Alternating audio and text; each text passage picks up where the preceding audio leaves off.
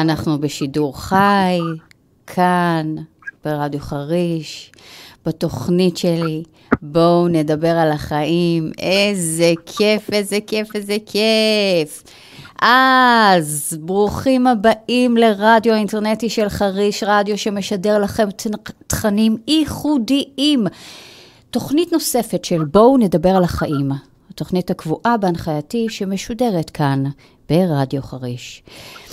התוכנית שלנו בעצם מדברת על החיים של כולנו והדרכים שלנו להתנהלות וקבלת החלטות מיטביות בחיים דינמיים ומשתנים. אז אני הילה קאופמן מאומנות השינוי, ואני עוזרת לנשים וגברים שחווים קושי ותסכול ממערכות יחסים בחייהם, להתגבר על הקושי ולחיות חיים מוגשמים ושמחים יותר. בארגונים אני עוזרת לשמר את העובדים, וכן להעלות את תפוקת הארגון. ואת כל זה אני עושה באמצעות הרצאות, סדנאות וליווי שאני כמובן מכניסה בכל המערך המוצרים שלי.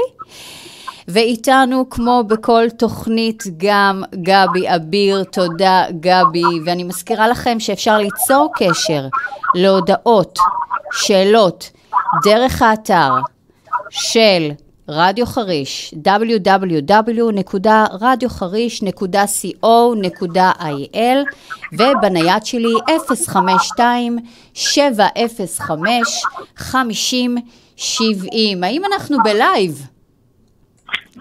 בלייב, כן, אנחנו בלייב. הנה, שלום. אז היום אני מראיינת את רענן הס. רענן, משהו דולק אצלך שם ברקע, כי אני שומעת קצת רעש. רענן, אני מראיינת אותך מרחוק היום. הכל בסדר גמור, אני מצפה ומחכה לדבר איתך. איזה כיף. אז היום נמצא איתנו רענן הס, פסיכולוג ארגוני תעסוקתי. שלום רענן, איזה כיף שאתה איתי בתוכנית בואו נדבר על החיים. שלום הילה, אני נורא שמח להיות אצלך, איזה כיף להיות אורח שלך, ואני ממש מתרגש לקראת השיחה הזאת. איזה כיף. אז באמת אנחנו עושים את איזה כיף זה עם כל הטכנולוגיה וכל החיבורים, ואפשר להתחבר מכל מקום בכל שעה, ואתה נמצא שם בירושלים ואני כאן בחריש. ואתה יודע רענן, כשדיברנו בפעם הראשונה אני ממש נדהמתי, התרשמתי מהעשייה המרובה שלך, ובאמת המגוונת והשונה, והשילוב הזה והחיבור הזה שלך כפסיכולוג עם כל הנושא הטכנולוגי, זה משהו שהוא מאוד יפה ומתקדם ומעורר השראה, ואני באמת אשמח ככה שקודם כל תעביר איתנו בקצרה על הדרך בעצם שעשית, שנוכל להכיר אותך קצת יותר מקרוב. יופי. קודם כל אני נורא מתחבר לדברים שאמרת בפתיח שלך, שאני חושב שאנחנו צריכים כל חיינו לחתור לזה שנממש את עצמנו ונרגיש מרוצים ומסופקים מהחיים, ואני חושב שזה משהו שניסיתי גם שילווה אותי בחיים שלי. אז אני פסיכולוג תעסוקתי וארגוני כבר המון שנים, ואיכשהו לאורך השנים מאוד התאהבתי בטכנולוגיה, ברמה מאוד מעמיקה, לא רק משתמש, אלא ממש ולהבין לעומק איך המחשוב עובד ואיך כותבים תוכנה וכו'. כן. ואז גם שם ככה אמרתי לעצמי, למה שאני לא אשתמש בטכנולוגיה, כדי שכל אדם ואדם יוכל ליהנות מפסיכולוגיה ברמה גבוהה, כי אני חושב שמאוד חשוב להגיש פסיכולוגיה לכל אחד, איפה שהוא נמצא, בזמן שנוח לו, וכמובן גם בעליות שהן עליות סבירות, כי פסיכולוגים לא נגישים לאדם בכל מקום, בכל פינה, ולאפשר לאנשים באמת לקבל החלטות נכונות, ובסופו של דבר להגיע למצב שהם מממשים את החלום שלהם, מממשים את עצמם, ומסופקים, שזה שמחים כמו שאת אמרת בהתחלה. זו המטרה שלי. ובעצם כיום בוא תספר לנו, עשית ככה כברת דרך עם ארגונים, וגם תספר לנו קצת כזה בריף קצר, לפני שניכנס לעומק, על המסלול שעשית עד היום. אוקיי, אז בעצם אני פועל בשני ערוצים, ערוץ אחד זה ערוץ האישי התעסוקתי, יש לי קליניקה ואנשים מגיעים אליי להתייעצויות, זה יכול להיות גם צעירים וגם מנהלים שמגיעים, וגם יצא לי לעזור לאנשים שרוצים להתארגן לקראת לימודי רפואה או פסיכולוגיה ורוצים להעמיק בתחומים האלה.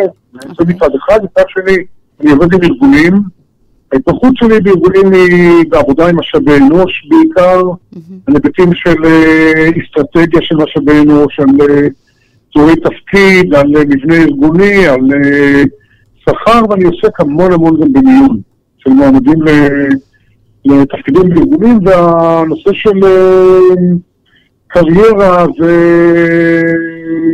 ועבודה בארגונים מאוד מאוד קשורים אחד אל השני. ואני חושב שמאוד מאוד חשוב שיהיה איזה ווין-ווין, שגם האדם יהיה מאוד מרוץ על מה שהוא עושה, וגם הארגון ייהנה, ואז יהיה כיף לכולם.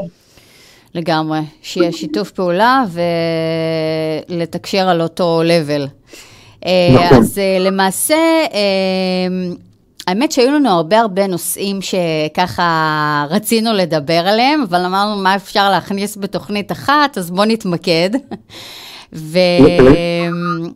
ובעצם אנחנו בחרנו לדבר על שני נושאים מבחינתנו, שאנחנו רואים כרגע כיותר חשובים ויותר מעניינים, שבעצם תחום של קריירה ותשוקה ונושא של גיוס ומיון. אז בוא באמת נתחיל בלדבר על המחיר של הבחירה הלא נכונה של מסלול בקריירה, ולמה בעצם רצוי להתייעץ ולחקור את התחום שבו אנחנו רוצים, שאותו אנחנו רוצים ללמוד, לפני שאנחנו בעצם מתחייבים למסלול מלא. מעולה, קודם כל אנחנו באמת ביחד אמרנו שנדבר על קריירה ותשוקה, וכאילו נראה כמו איזה חיבור לא רלוונטי, אבל הוא מאוד מאוד רלוונטי. אני חושב שמאוד מאוד חשוב שמה שאנחנו נעשה בתוך תשוקה. אני ככה קודם אומר לעצמי שיש את התופעה הזאת בארץ של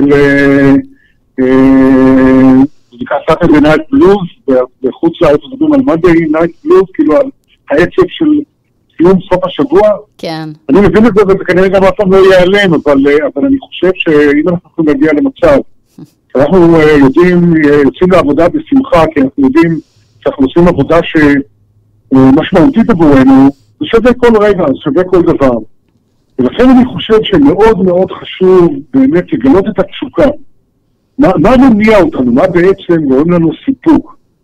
ואני חושב שמי שלא נעזר באיזשהו כלי מקצועי אונליין או בעידן מקצוע, יכול שימצא את עצמו, עושה דברים, אולי גם מצליח מהם, אבל לא מתוך תשוקה, אלא מתוך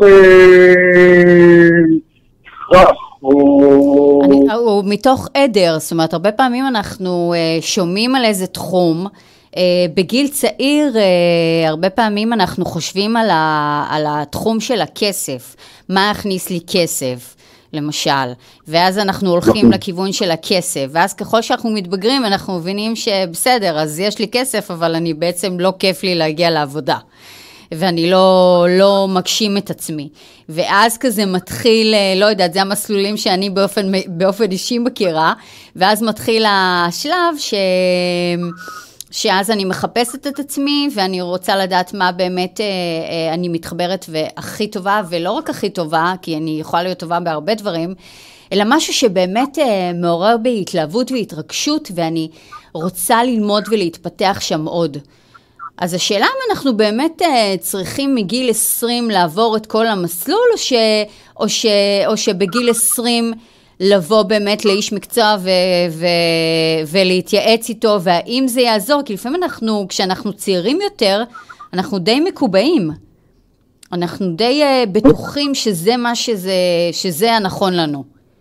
מה אתה אומר? קודם כל, כן, אני קודם מסכים כל מילה שאמרת. תראי, אני חושב שבאמת חלק בעיות נובעות באמת מאיזשהו טרנד שאנחנו הולכים אליו, כל החבר'ה הולכים ללמוד, הולכים להייטק, אז גם אני אלך. כל אחד לומד משפטים, אז גם אני אלך. אני חושב שהבעיה מתחילה מזה ש... אני חושב שצריך לקבל את זה, שזו עובדה אולי מצערת, אבל שרובנו לא באמת מודעים למי אנחנו באמת. אנחנו מאוד מאוד מושפעים מהרבה דברים, מושפעים מטרנדים, מושפעים מההשפעה של ההורים, מושפעים מדמויות שערכנו במהלך החיים, ואני חושב שמאוד מאוד חשוב, וככל שזה נעשה בגיל יותר צעיר זה יותר טוב, באמת ללמוד מי אנחנו. עכשיו יש כמה דרכים ללמוד מי אנחנו, כמובן, קודם כל, נורא חשוב להתחבר לחוויות. אני חושב שפשוט גם מתחבר למה שאתה מרגיש שעשה לך כיף, זאת אומרת, וזה יכול להיות מאוד מאוד מלמד.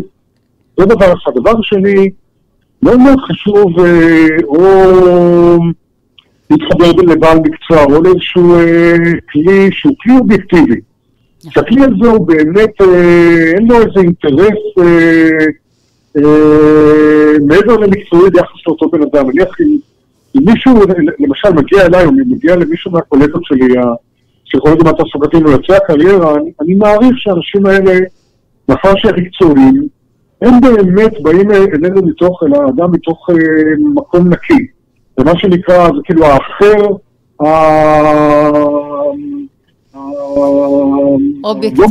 אובייקטיבי, מקצועי, ובאמת, זה עכשיו נכנס לי שלפעמים אומרים לי, כן, אני לא צריך מאמן או מלווה, או יש לי את החברים שלי שאני משתף אותם ומתייעץ איתם, אבל אני באמת חושבת שחברים זה דבר נהדר.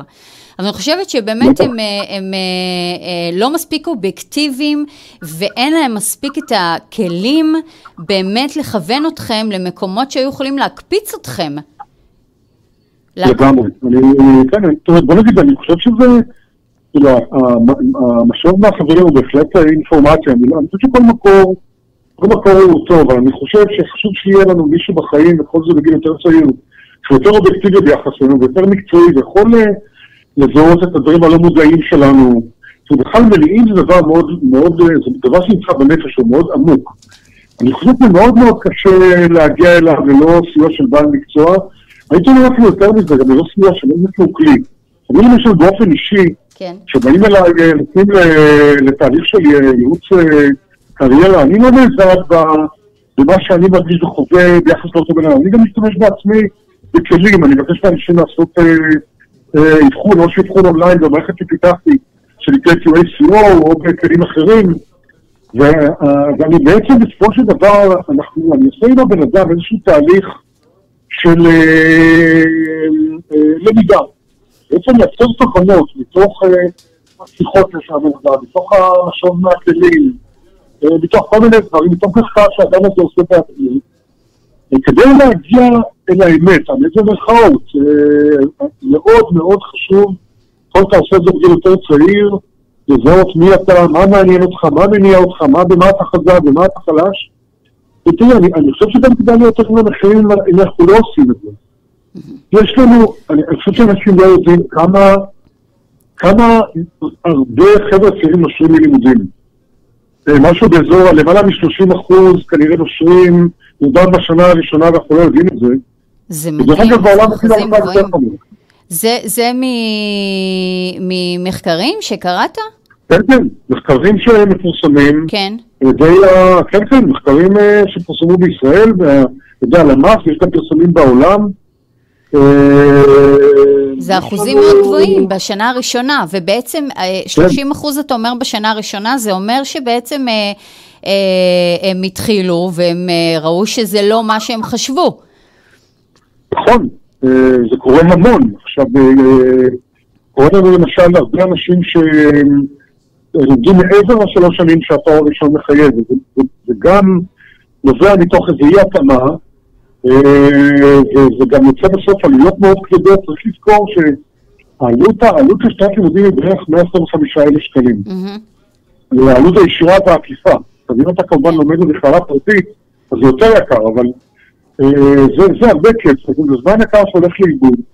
אני חושב שזה חבל, חבל מאוד לא לעשות תהליך כזה שבו אתה עושה בירור עמוק עם עצמך, יכול להיות מצב שבו עשית את הבירור הזה וגילית שאתה, מה שמניע אותך זה למשל עניינים טכנולוגיים,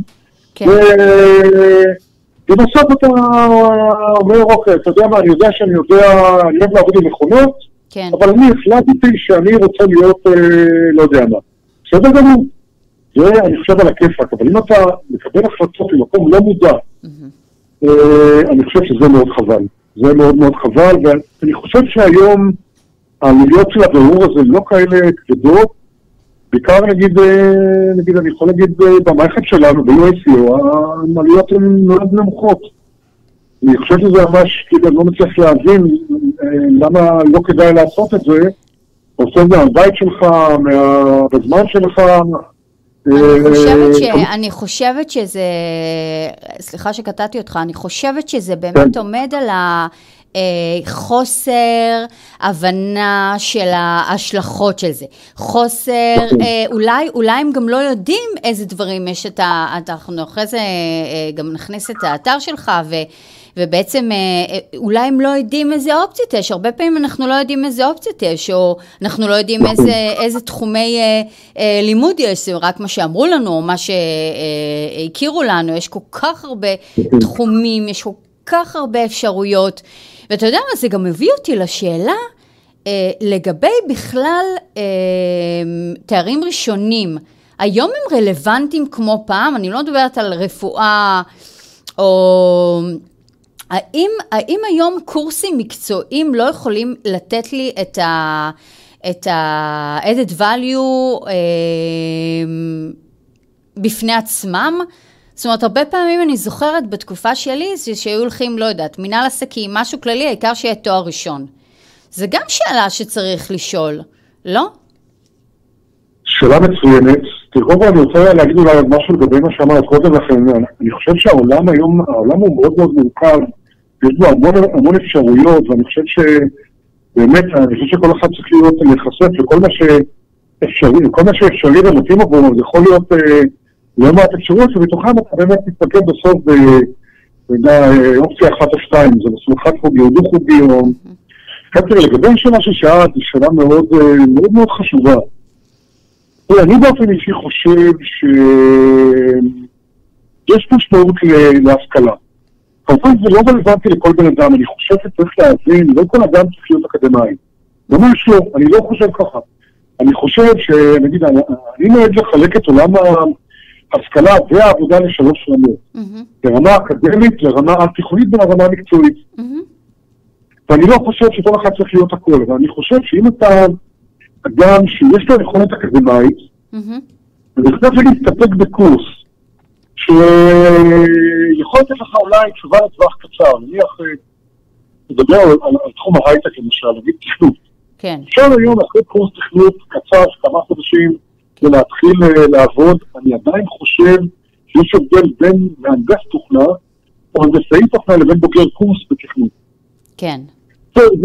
זה לא אותה רמת חשיבה. אז אולי זה משהו שאתה יכול להתחיל איתו, ואז אתה גם בוחן על הדרך, אם אני רוצה להתמקצע יותר. מסכים איתך לגמרי.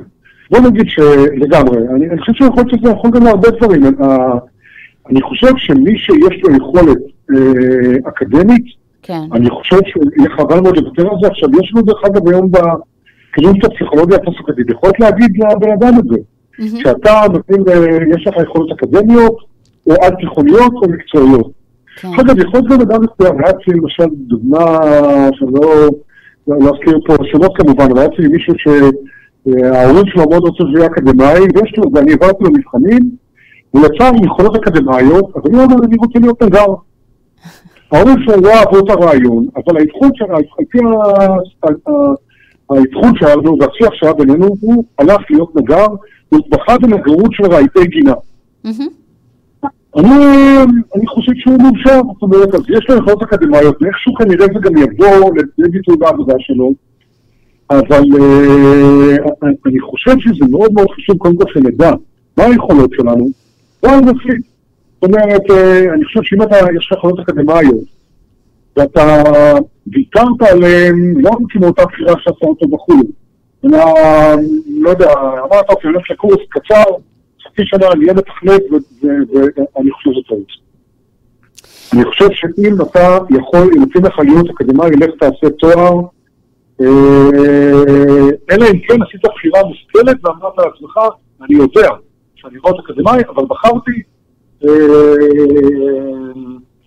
זה גיל לדעת אחד, וזה מייחוד הפוך. יש הרבה מאוד אנשים שהגיעו לה גם, הרבה אנשים פגשתי שלא מתאים להם הלימודים אקדמיים ודוחפים אותם למקום הזה, ואני שחררתי אותם משם גם. אבל זה יכול לקרות. כן. צריך כל אחד למצוא את המקום שלו. אני חושב שאלוקים ברא אותנו באופן כזה שכל אחד יש לו את המקום שלו, וגם העולם צריך אותנו עם כל המגוון שאנחנו בעצם... לגמרי. אז קודם כל, אז בוא נעשה סיכום על הנושא שאגב, כשדיברנו על בגיל צעיר, למה חשוב או רצוי או מומלץ כן לעשות אבחון מבחן, להיות אובייקטיבי, להגיע אליך, לעשות את המבחנים, לראות למה מתאימים יותר, ואז כבר אחרי זה לעשות בחירה, במקביל גם לדבר על כל הנושא של למה אני הכי נמשך. אני רוצה לחדד את הסוגיה הזאת, אני מאמינה שכל בן אדם מקצועי יכול לתרום לנו בדרך, למשל, אם אני חושבת עכשיו על העסק שלי, אז אני אומרת שאם לא הייתי פועלת באופן אימפולסיבי, ואני בטוחה שאני יודעת הכל, ואני אסתדר עם הכל, אז הייתי לוקחת ליווי עסקי ממזמן. אז כביכול חבל על השנים, בסדר, אבל הבנתי את זה.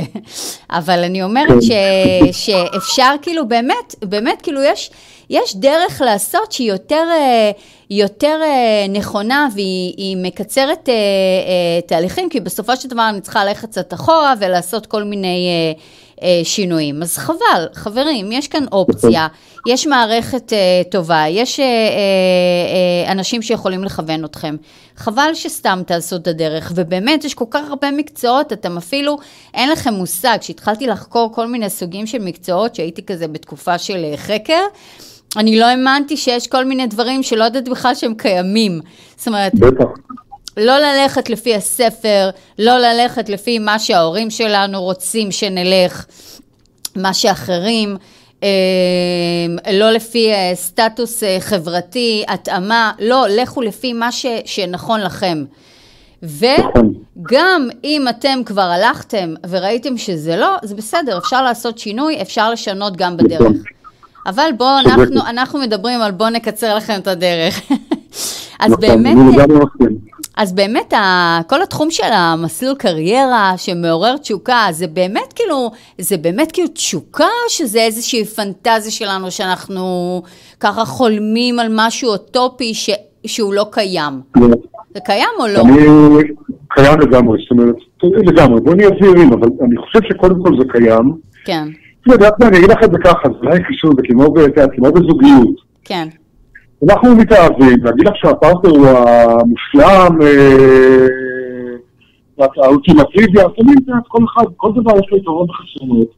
אני חושב שהשאלה היא איך כמו באהבה, אנחנו נרצה להגיע באמת למקום, למערכת היחסים הטובה ביותר, הכי מספקת שיכולה להיות, אבל היא לא זו מושלמת. אני חושב שגם בעולם של תעסוקה הזאת, די דומה, אנחנו צריכים להגיע למקצוע שהוא יבטא הכי, במקסימום את מה שמניע אותנו, את מה שאנחנו אוהבים, את התוצאות לנו, ריגוש. להגיד לך שכל יום אנחנו נתרגש, או זה יהיה ב-100%, זה מושלם, אני לא אומר שזה מה שיקרה, אבל אני חושב שעכשיו אנחנו צריכים לחתור. זה ממש ככה. השאיפה שלנו בחיים צריכה להיות שאנחנו נגיע לאותו מקום שהכי מספק, הכי מרמש, הכי עורר בנו תשוקה, זה אפשרי, זה לא יהיה מושלם. בסדר, אני לא מנסה פה... אין מושלם בחיים, ואנחנו לא מוכרים אשליות, ואנחנו יודעים שגם עבודה שאנחנו מאוד מאוד אוהבים, ומאוד מאוד כיף לנו, יש לנו ימים שפחות כיף לנו לעשות, ואין לנו כוח להניע את עצמנו,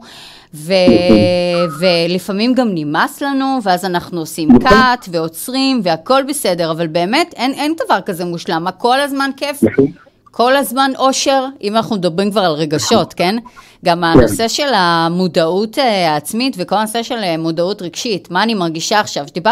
דיברתי מקודם על מה אתה מרגיש כלפי תחום, כלפי משהו. אני פעם לא ידעתי בכלל לשם רגש, כאילו לא ידעתי בכלל שלהגיד, עכשיו אני מרגישה אכזבה, לא עלו לי בכלל המילים. זה כאילו... זה נורא מעניין, זה מאוד מה שאת אומרת, יש... אני חושב שהרבה אנשים מרגישים דברים ולא יודעים להמשיג אותם. יש מאות רגשות, ואני חושב שזה אחד הממדים בחיים שלנו שנורא נורא חשובים להתחבר למה שמרגישים. הם לא חשובים, הם קריטיים, תקשיב, הם קריטיים. אני מדברת בהרצאה שלי על כל נושא של מנעד הרגשות שלנו. הוא כל כך רחב. אני דיברתי על זה שאצלי בבית לא דיברו בכלל רגשות. לא דיברנו רגשות. אמא שלי שוכבת באוספיס, לא מדברים רגש. לא מדברים בכלל, לא מדברים. והמקום הזה שלהסביר, אם אתה לא מדבר את הרגש, הוא לא נעלם. הוא קיים לך, והוא יתפרץ בסופו של דבר. אז באמת, היכולת הזאת להביע את הרגש, להבין, לשיים, לדעת את השם שלו, לא לתת לו להתחבש שם בתת המודע, ושהוא פתאום יתפרץ לנו כהתקף זעם או whatever. אלא באמת להבין את המנעד הרחב, להכיר ולהתחבר גם בתחושות, בגוף, מה אנחנו מרגישים עכשיו. דברים הכי בסיסיים, אתה יודע, זה א' ב', צריך למד את זה גם בבית ספר. ומנעד הרגשות, זה גם צריך להבין שכמו שאני ככה, באושר הילאי, אני לא מדברת על מניה, כן? אבל אני אומרת, כמו שאני מאושרת מאוד, אז גם אני יכולה להיות עצובה מאוד, זאת אומרת, לא לפחד מהמקום של מה שאני מרגישה עכשיו, מהרגש, כי אנחנו יודעים שמחשבות ורגשות, הם באים והולכים ובאים והולכים, ותנו להם מקום, ככל שתדחפו אותם, ככל שתתכחשו להם, ככל שתעטפו אותם, הם יהיו שם חזק יותר, כואב יותר. אז הייתי חייבת לחבר את זה. לא, אני בכלל כל כך מסכים איתך לגמרי, אני אגיד לך את זה ככה, קודם כל את צודקת, הרגשות מפעילים אותנו גם אם אנחנו לא מודעים אליהם, ולכן המודעות נורא נורא חשובה. אני יכול לדעת גם מה החוויה שלי, ההתפתחות המקצועית שלי, הרגש שהוא, נגיד, בעולם הפסיכולוגיה, הוא כמובן כלי מאוד משמעותי. כן. אני זוכר שהמפגש עם הרגשות, היה לי לא פשוט, היה לי מורכב. אני חושב שלדברים בכלל יש קושי, ואני חושב בשפה שרכשתי לאורך השנים, שאני כל כך שמח ממנה, אבל שבחינתי זה עוד שפה. עוד משהו, עוד איזה מימד, שאני נורא שמח שיש לי אותו.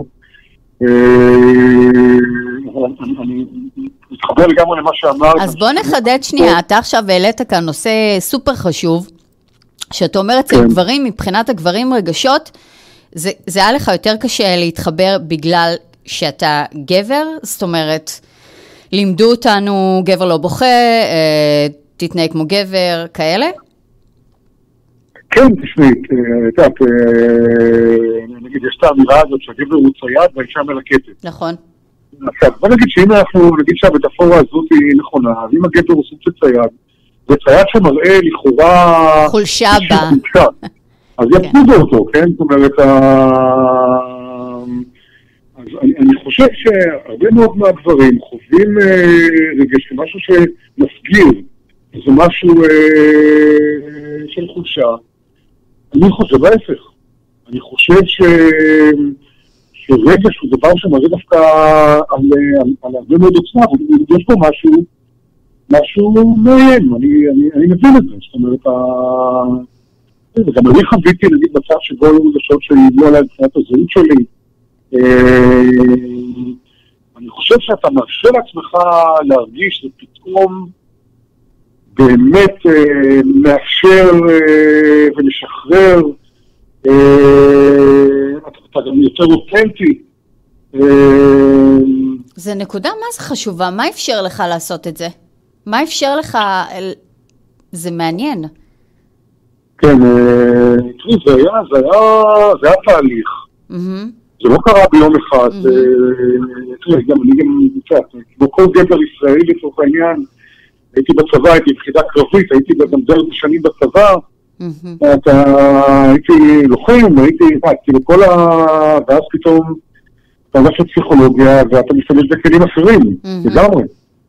והתהליך היה תהליך שעשיתי אותו כמובן לא לבד, כמו שדיברנו על זה שכדאי להיעזר, אז גם לי נעזרתי, ונעזרתי את אנשים שנתנו לי לגיטימציה להרגיש, וקיבלו אותי. מדהים. זה בעצם אותו דבר שאנחנו מציעים פה לאנשים להיעזר. אני כמובן עשיתי את זה בתהליך מאוד ארוך, הוא גם באמת דורש, בגלל שאני פסיכולוג, אז באמת זה דורש משהו שאני לא חושב שכל אחד צריך לעבור את כל התהליך הזה, אבל אני בהחלט הייתי צריך להיעזר באנשים חיצוניים, היו בעדים, ועזרו לי, להתחבר לזה של הגשות שלי, ולתת להם לגיטימציה, ואני חושב שברגע שאפשרתי לעצמי לחוות, להתחבר למה שאני מרגיש לדעתי, זה פשוט... באמת, שינה לי את החיים, אני חושב. אני אומר שאני אומר לעצמי שזו עוד שפה. עוד משהו, עוד... אני חושב שגם זה נותן לנו הרבה יותר שליטה. אני לפעמים, אני נמצא בסיטואציות חברתיות, אני רואה אנשים ידידים וכל מיני דברים, אני חושב שבכלל לא מודעים למה דרך להם להגיד כמו שהם יגיבים. קצת התחפת את זה, קודם הדברים שאמרת, אני חושב שאנשים מופעלים. ואני חושב שככל שאנחנו נהיה יותר מודעים, אנחנו נהיה הרבה יותר בשליטה, לבסט, בדיוק, בקרה. לבסט את הרגשות שלנו, כי באמת יותר ויותר עולה השיח הזה, אבל שנייה לפני שאני גולשת, אני מסוקרנת לדעת, כאילו, מה זה בעצם פתח בפניך, את הנושא של לדבר רגשות, לאפשר את זה, מודעות רגשית, כמו שאמרת עכשיו, הוויסות, נכון? מה? הוויסות הרגשי שבעצם, שבאמת בסיטואציות חברתיות, הרבה פעמים אנחנו פועלים על האוטומט שלנו. נכון, אבל וברגע שאנחנו מזהים ומבינים את הלך הרוח ומבינים איזה רגש זה מציף בנו עכשיו, אז אנחנו יכולים באמת לשלוט בזה ולעשות כזה חושבים לפני שמגיבים. זאת אומרת, זה באמת עוזר לנו לנהל את כל התקשורת הרבה יותר מחברת, אם אנחנו מדברים תקשורת. נכון? נכון. כן, אבל זה נכון גם, אמרנו גם לגבי, לגמרי אני מסכים איתך, אמרנו גם, כשאדם מתחבר למה שהוא מרגיש, הוא לומד המון. זאת אומרת, נגיד אם אני, דיברנו, זה נכון לגבי תעסוקה, נכון לגבי זוגיות, זה נכון לגבי אינטראקציה עם אנשים, התגובות שלנו במקומות עבודה לכל מיני דברים שמתרחשים. כאילו אתה רואה, אנשים פשוט מגיבים, וכאילו אתה אומר, למה? אני חושבת שבן אדם נמצא ב... אתה יודע, כל המערכות יחסים, אנחנו מדברים באמת זוגיות, אנחנו מדברים על קריירה, אנחנו מדברים על הקהילה. אני חושבת כשבן אדם נמצא עם עצמו במקום יותר בטוח, שקט, שלב, שהוא לא בורח מעצמו, לא בורח מהתמודדות, אותנטי, שאנחנו מדברים על הכנות, שהוא באמת הוא כנה עם עצמו, ולא משליך את הכל, זה עשה לי, אלא לוקח באמת אחריות על התגובות שלו, על הבחירות שלו, אז פתאום הכל משתנה, וכמובן שזה תהליך, וגם במערכות יחסים, הרבה פעמים, אני באופן אישי, במערכות יחסים, זאת אומרת, זה תמיד היה כאילו להשלים אחד את השני. לא, לגמרי לא להשלים אחד את השני. זה 100%, כי גם התחתנתי מאוד צעירה. זה 100% אתה, 100% היא, ואז איך אתם עושים כזה את השילוב? כל אחד הוא בפני עצמו, כל אחד מביא את העולם שלו, ובאמת איך משלבים, ואיזה מקומות שווה להתווכח או לריב או להתעקש או אלה זה לא. באמת אבל להגיע ממקום שלם. אני חושבת שכל מה שתבחרו, פסיכולוג, מאמן, יועץ, whatever עכשיו, זה מאוד חשוב, כי זה עוזר לכם לבנות את אתה יודע, כל המילים האלה, המהות, החיבור, זה לגמרי, כי ברגע שאתם יודעים באמת מי אתם, לא מה המחשבות שלכם ומה שחינכו אתכם להיות, אלא מה שבאמת הכי נכון לכם, הבחירות שלכם יהיו הכי, הכי מדויקות לכם. ברור שאנחנו עושים טעויות, וברור, אבל הקור שלכם יהיה חזק יותר, הבחירות יהיו יותר נכונות. וזה מאוד חשוב. אני חושב, ממש צודקת, אני חושב ש...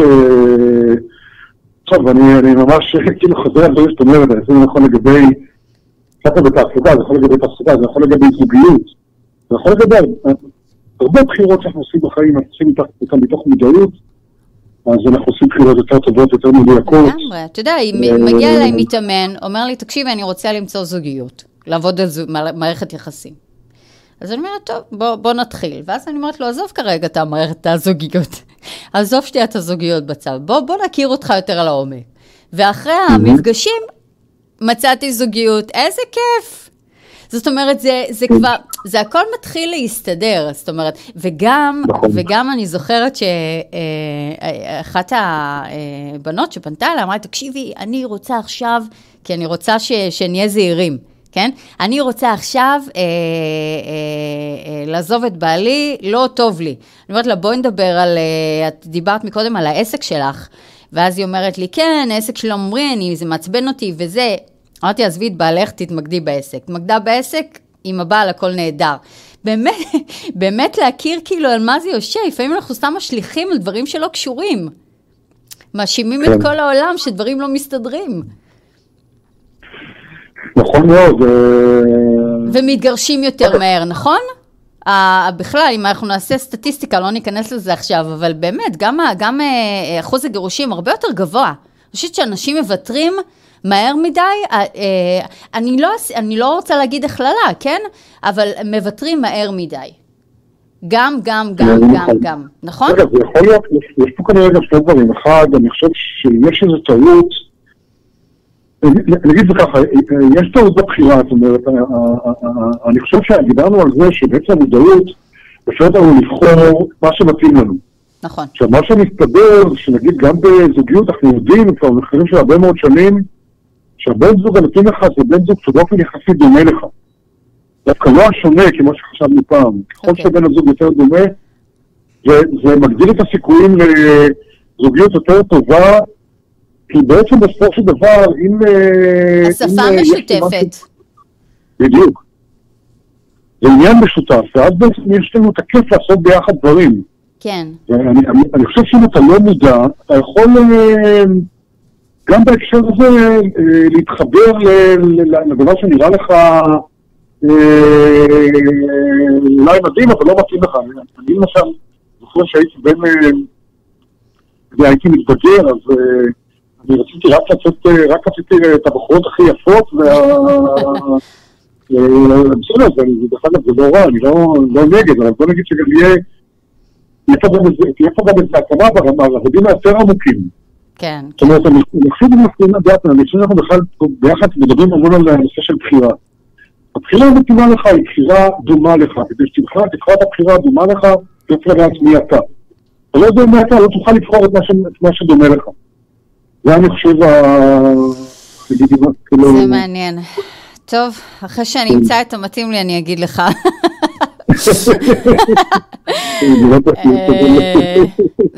זה תוכנית אחרת. זה תוכנית אחרת. טוב, אז בואו נתקדם בשיחה שלנו. בעצם, יש את הנושא של כל הטעויות השכיחות שיש לנו בתחום של קריירה, שבאמת משפיעות עלינו ועל הבחירות שלנו. כאילו מה, בוא נדבר על זה. טוב, יש המון סוגי הטעויות שאנחנו מדברים כרגע על נושא של בחירת קריירה. כן. זה קודם כל, אחד הדברים, אנחנו גדלים במשפחה מסוימת. כן. ויש הרבה מאוד משמעות, א', גם האינטראקציה עם ההורים. למשל, יש פסיכולוגית מאוד גדולה שקוראים לה הנרו, שבאה ואמרה, היא באה מעולם הקליניקה הסוכתית, ואמא שלה דיברה על זה יש לך הורים שהם יותר רגשיים. כן. אז יכול להיות שהתוצאה היא שתבחר במקצועות יותר שקשורים באנשים. אם ההורים שלך הם ילדו איתך מערכת יחסים שיותר רציונלית, נניח, אז יכול שאתה תלך למקצועות יותר נניח מהעולם החומרי הטכנולוגי. אז זו דוגמה נניח מסוימת. יש כמובן מה שההורים שלנו עשו, שזה מאוד מאוד משפיע, כי זה מה שהכרנו מילדות, ומה שהחברים של ההורים עשו. ויש כמובן את ההשפעות של חודם המגלים שוכנים את זה מתחבים, למשל של להיות השפעותיות בבית הספר, ואחר כך כיוונים שונים שהחברים הלכו, ומה הטרנד. נכון, תמיד אומרים הסביבה שאתה גדל, והמשפחה שאתה גדל אליה. אני אצלי ההורים שלי, שניהם ועדי עובדים, מקומות מסודרים, אלאופ, תדירן, זאת אומרת, זה היה ברור שאני אהיה שכירה, להיות עצמאי זה מסוכן מדי, מפחיד מדי.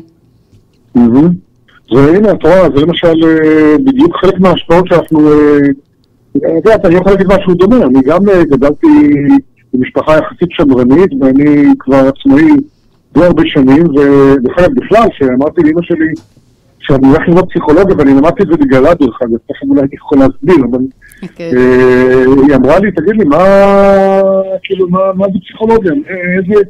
מה תעשה עם זה? להסביר, רופא, תהיה מהנדס, זה כאילו... עורך דין. הדברים האלה הם מאוד מורכבים. אני חושב, אני דרך אגב, המטאפורה שאני משתמש בה עם ה... אנשים שמגיעים להם עם מטאפורה של לידה. אני חושב שבסופו דבר, אני, התפקיד שלי כבעל מקצוע זה לעזור לאנשים ללדת. החוויה של הלידה היא חוויה של משהו שאני בראתי. כן. אז יכול להיות, אני בסוף, אני אתן לך דוגמה במקרה שלי, אמא שלי היא עובדת סוציאלית, היא הייתה במקצוע שלה, אבל היא פסיכולוג. אוקיי. ואני חושב שאני בחרתי לעצמי את הפסיכולוגיה כי רציתי מצד אחד לרצות אותה בדרך שלי. זאת אומרת, אז אני חושב שאני ילדתי משהו, עדיין הגנים של אמא שלי משפיעים. כן. אני יכול לראות שגם משהו דומה עם הילדים שלי, זאת אומרת, אני לא חושב שמישהו יכול לגמרי להתפרד מהרקע המשפחתי, זה איזשהו נמצא שם, אבל השאלה היא עכשיו, האם אני גם יוצא לקהל סוג של גנים שלי? זאת אומרת, אני חושב שהמטרה שלי כבעל מקצוע, שכל מי שמגיע לעבור חוויה של לידה, חוץ הלידה תהיה כזאת שבסוף הפעמה שאבא ואמא עשו. כן. וחוץ הלידה עושה משהו שיש לגמרי משלו, גם זה יכול לקרות. כן. וחוץ הלידה זה משהו של אחוזים מסוימים, אבל החוויה שלו חוויה, שזה בעצם משהו שאני יצרתי, אני בראתי. זה משהו שאני חושב שהבעלות, על מה שבחרתי מאוד מאוד חשובה. ואני חושב שאם אתה לא עושה תהליך נכון, אתה יכול להיות שאתה כל החיים שלך לא תעשה, זה שאתה מתפתים לך, אבל לא בחוויה הפסיכולוגית הזאת, שזה משהו שאני בחרתי, ואני באמת עושה את שלי, וזה נורא משמעותי, החוויה הזאת של... אני חושבת שזה גם בעצם, ברגע שאתה בוחר, אז אתה מרגיש אחריות או מחויבות, נכון? לגמרי, אני חושב שאז, דרך אגב, אני כל כך מסכים מה שאת אומרת, אני חושב שמה שקורה, בואו נבין לחבר את זה חופן גם למנח תשוקה. אם אני עלתי משהו, אני מניח אם אני עלתי, יש לי את התשוקה, כשאנו ילדים אנחנו אוהבים אותם, כן? אז אני חושב שאם אני עלתי את הכיוון התעסוקתי שלי, את הבחירה שלי, אז כמובן אני אוהב אותה כי היא באה ממני מבפנים. נכון. ואז אני גם מתמודד עם הרבה מאוד קשיים. אני חושב שאם אני עשיתי בחירה שהיא בחירה, כשאני ילדתי את המרכאות, אז אני יכול להתמודד עם בעלות שיש לי, ועם מסיעות שיש לי, את יודעת, אמרה, אני לא... אני מצטט אולי... מה? אני מצטט אולי את ניטשה שאמר, יש לך בשביל מה, אז אתה תוכל לעשות כל איך. נכון. אני חושב שזה מאוד נכון, אני חושב שאם אני ילדתי משהו, הוא שלי, ויש לי תשוקה אליו, ואני אוהב אותו, ואני מתמודד. ואתה תסתדר עם הכל, עם כל מה שזה יביא. נכון. אז בוא רענן, בוא נעבור לתחום הנוסף, כי אנחנו יכולים להישאר בתשוקה, ובזמן... לגמרי. אז בוא נעבור באמת לתחום השני, שזה בעצם כל הנושא של הגיוס והמיון. גם סופר מרתק, סופר חשוב. איך באמת מחליטים בארגון את מי לגייס לתפקיד שמתפנה בארגון, ואיך באמת להתכונן לכל תהליך המיון? האם המנהל צריך להתכונן לתהליך המיון? איך עושים את זה?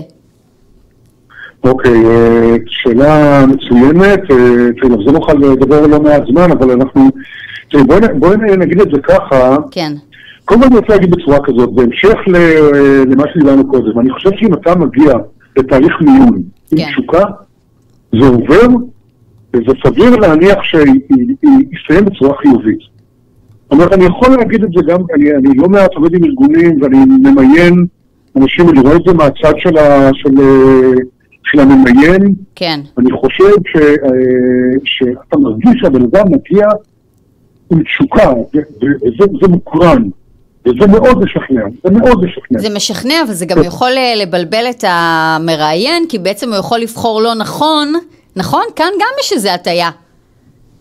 תראו, אבל אם אתה מגיע לתשוקה למשהו מסוים, תכף נדבר איפה הטעיה של המראיין יכולה להיות, אבל אם אתה באת עם תשוקה, מה יכול באמת ליצור את התשוקה? כשיש איזה הלימה שאתה מביא איתך לבין מה שהארגון דורש, זה אומר שבעצם כדאי מאוד מאוד למועמד. כן. להבין מה בעצם נדרש בתפקיד שאליו הוא מתמודד. אז זהו, בוא ניכנס כאן בעצם, איך המנהל בעצם צריך להכין את עצמו לתהליך המיון. רגע, שנייה, כאילו, זה בעצם יש כאן גם את המנהל שבעצם מבקש ממנהלת משאבי אנוש, מחלקת גיוס, לגייס עובדים. כאילו, הוא בעצם צריך להכין את עצמו, הוא צריך לבקש מהמנהלת משאבי אנוש, בעצם להעביר למידע נכון, בשביל שהיא תגייס עבורו כוח אדם מתאים. איך עושים את זה? כאילו, מה הוא מכין? זו אני חושב הנקודה הכי משמעותית בכל התהליך הזה. ואני הייתי אומר את זה ככה, המצב השכיח הוא כשהמנהל המזמין מחפש לגייס עובד חדש, הרבה מאוד פעמים אומר למשאבי אנוש ומנהל הגיוס מהן התכונות שהוא מחפש. ואני חושב שזו טעות. זה שכיח מאוד, אני חושב שזו טעות. אני חושב שלמנהלים וארגונים הם לא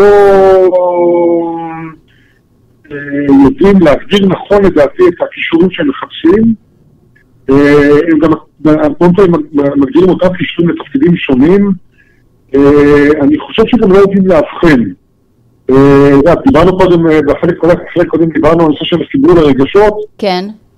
כך שרוב המנהלים והעובדים בארגונים הם לא מספיק מחוברים להרגשות שלהם, ולכן היא מספקת כמה הם יכולים באמת לזהות תכונות אישיותיות של מועמדים. מה צריך לדעתי לעשות מנהל? הוא צריך להגדיר לעצמו מה הוא מצפה מאותו תפקיד שעליו הוא מגייס. אוקיי. אני חושב, דרך אגב, זה נראה לנו כאילו טריוויאלי, אבל יכול להיות ניסיון, יש למנהל המגייס איזה מחשבות, זה בתוך העולם הפנימי שלו. אוקיי. הוא לא תמיד מגדיר, אני אגיד כמה שאלות שלפיה המנהל המגייס לשאול את עצמו. אוקיי. א', מה הערך שאני מחפש לקבל מאותו בעל תפקיד? מי הלקוחות שיקבלו מאותו בעל תפקיד שירות? אוקיי. מה הן בעצם התוצאות שאותו בעל תפקיד אמור לייצר עבור הלקוחות? והדבר הבא, מה בעל התפקיד אמור לעשות במונחים התנהגותיים כדי לממש את השירות לאותם לקוחות? ואגב, אני אגיד לך את זה ככה, התהליך הזה, אם מנהל עושה אותו, הוא גם מגיע לרשימת היכולות שהוא מחפש בצורה מאוד טבעית. מהשאלות האלה, מארבעת השאלות האלה שהוא צריך לשאול בעצם.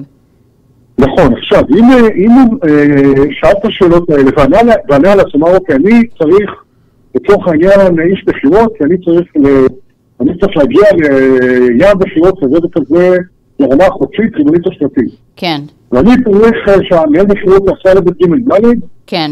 עכשיו, אם הוא משכן לעצמו איזה מסמך כזה, זה נקרא, בשפה המקצועית זה נקרא Job Performance, תפקיד שלו, תיאור דרישות התפקיד. עכשיו הוא מגיע לרעיון די מוכן, ואם הוא גם נותן את זה למנהל משאבי אנוש, למנהל המגייס, כן. אז אני חושב שרמת הדיוק של הגיוס היא הרבה יותר גדולה. עכשיו, בואי נחשוב, בכלל, באופן דומה, גם מי שמכין את עצמו לרעיון דיון, כן. ידע לו להבין מה הציפיות שהוא חושב שתראה לה מהתפקיד הזה. לא במונחים של יכולות. ואני אומר, אם אתה בא להיות איש תחירות בארגון, כן. לא תנסה להגיד לעצמך, אוקיי, נכנסת להיות איש תחירות חברה מסוימת, בוא נבין מה המוצר, ומה סביר להניח שיהיה איש תחירות, מה הוא צריך להשיג, ומה הוא צריך להשיג, שזה המוצר המדובר.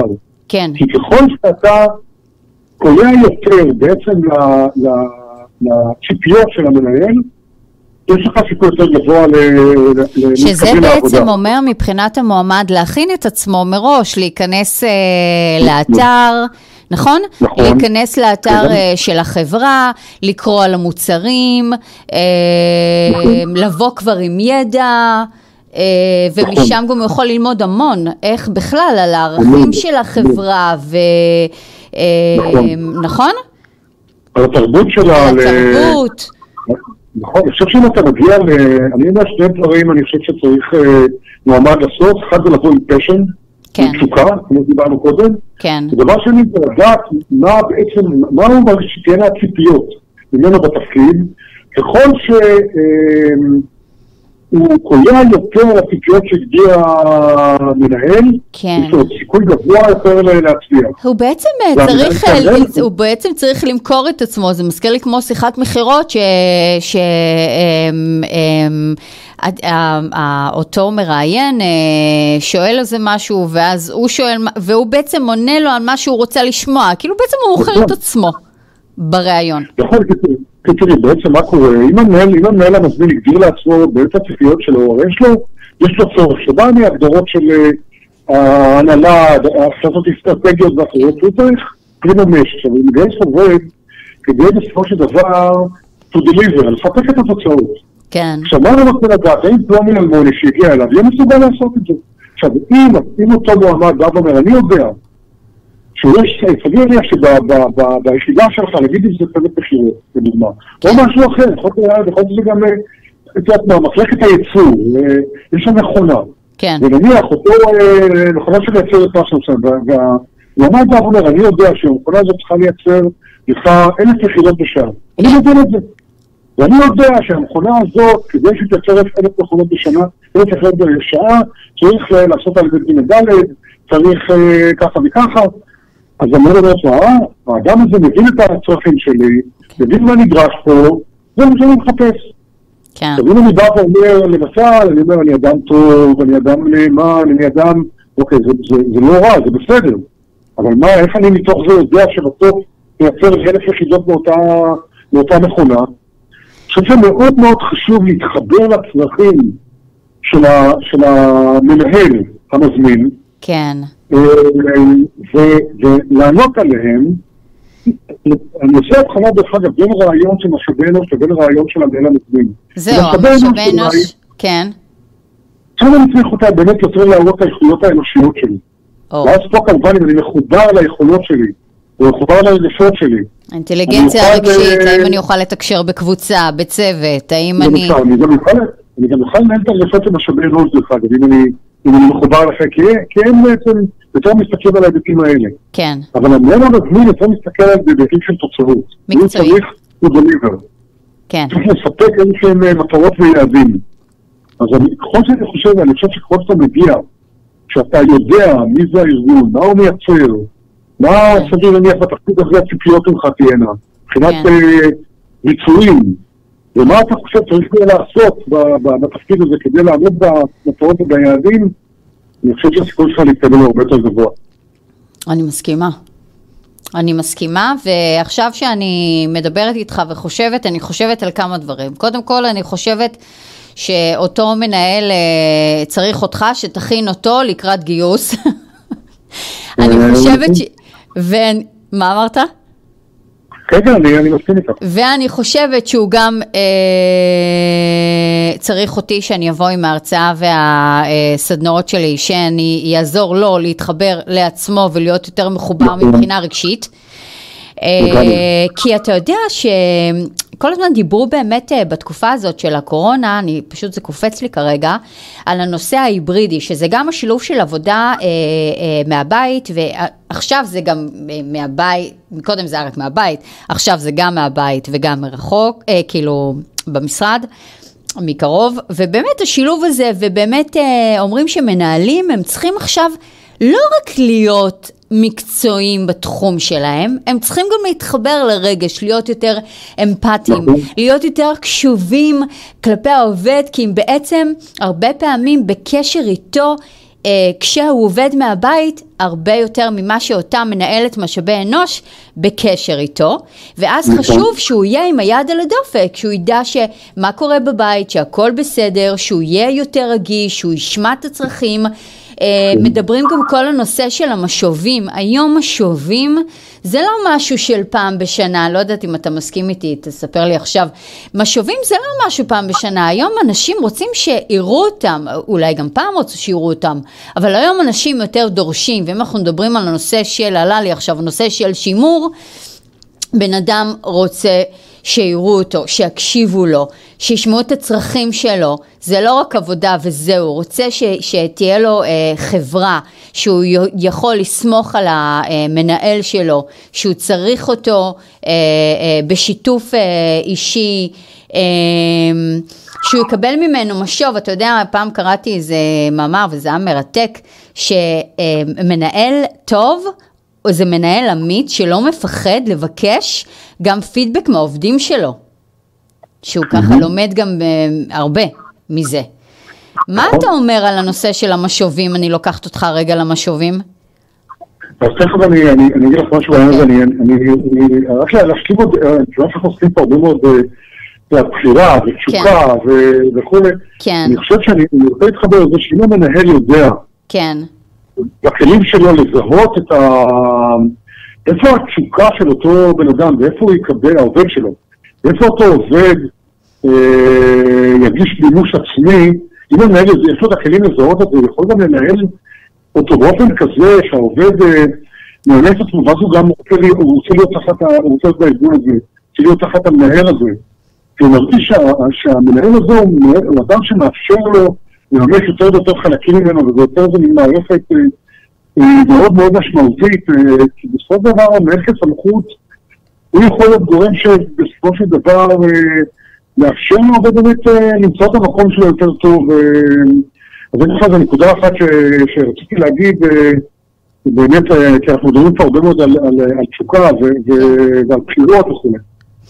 עכשיו תראי, גם בנושא של משובים, כן. אני מעדיף משאבים שהם יותר, נגיד, יותר מתייחסים לביצועים של העובד מאשר לאישיות שלו. אני חושב שלפעמים אני רואה, נגיד, מנהלים שנותנים משאבים על האישיותיים, אני חושב שזה לא נכון. אני חושב אני אגיד לך מתקפה, זה גם נכון לגבי אפרופו דיברנו קודם, גם לגבי זוגיות, אם אני נגיד אומר לאשתי משהו על האישיות שלה, שאנחנו אוהבים, אז זה נורא מעצבן. כן, אני בעצם מבקרת, אני שופטת. זאת אני, כאילו מה, אתה רוצה לשנות אותי מהמהות? לא, בדיוק. אני חושב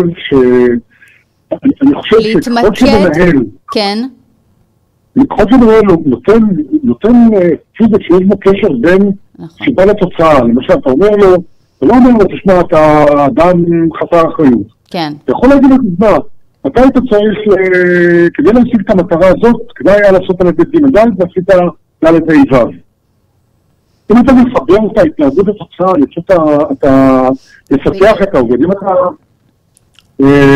אתה רוצה להניע אותו לפעולה, וככל שאתה תבקר ותקטין אותו, הוא יתרחק יותר, והוא לא יהיה קשוב, הוא יהיה מנותק, וזה באמת המקום שלחדד למנהלים, כמה חשוב לראות את העובד, להכיר אותו ולחזק את החוזקות שלו, ולתת לו את המקום שהוא טוב בו, וככה באמת ממש, כאילו, אני רואה ממש צוות, ולכל אחד לראות במה הוא יותר טוב, ולתת לו לעבוד בדברים שהוא יותר מתחבר אליהם, יותר טוב, וככה אתה ממש מרוויח. נכון, אני ממש מסכים את זה, אני חושב שמנהל טוב צריך לצפות באדם, בהתנהגות שלו בתוך הארגון, ולראות איפה, נגיד, יש לו יותר סיפוק מהדברים שהוא עושה. נכון. ולעשות איזשהו לחבר, עד כמה שניתן. וגם לשבת, ולשאול אותו. נכון? כן. נכון, שאלה פשוטה, שתגיד לי, ממה אתה נהנה, ממה אתה לא נהנה כאן. אנחנו רואים כמה נחוש הרגשות, אנחנו חוזרים אליו.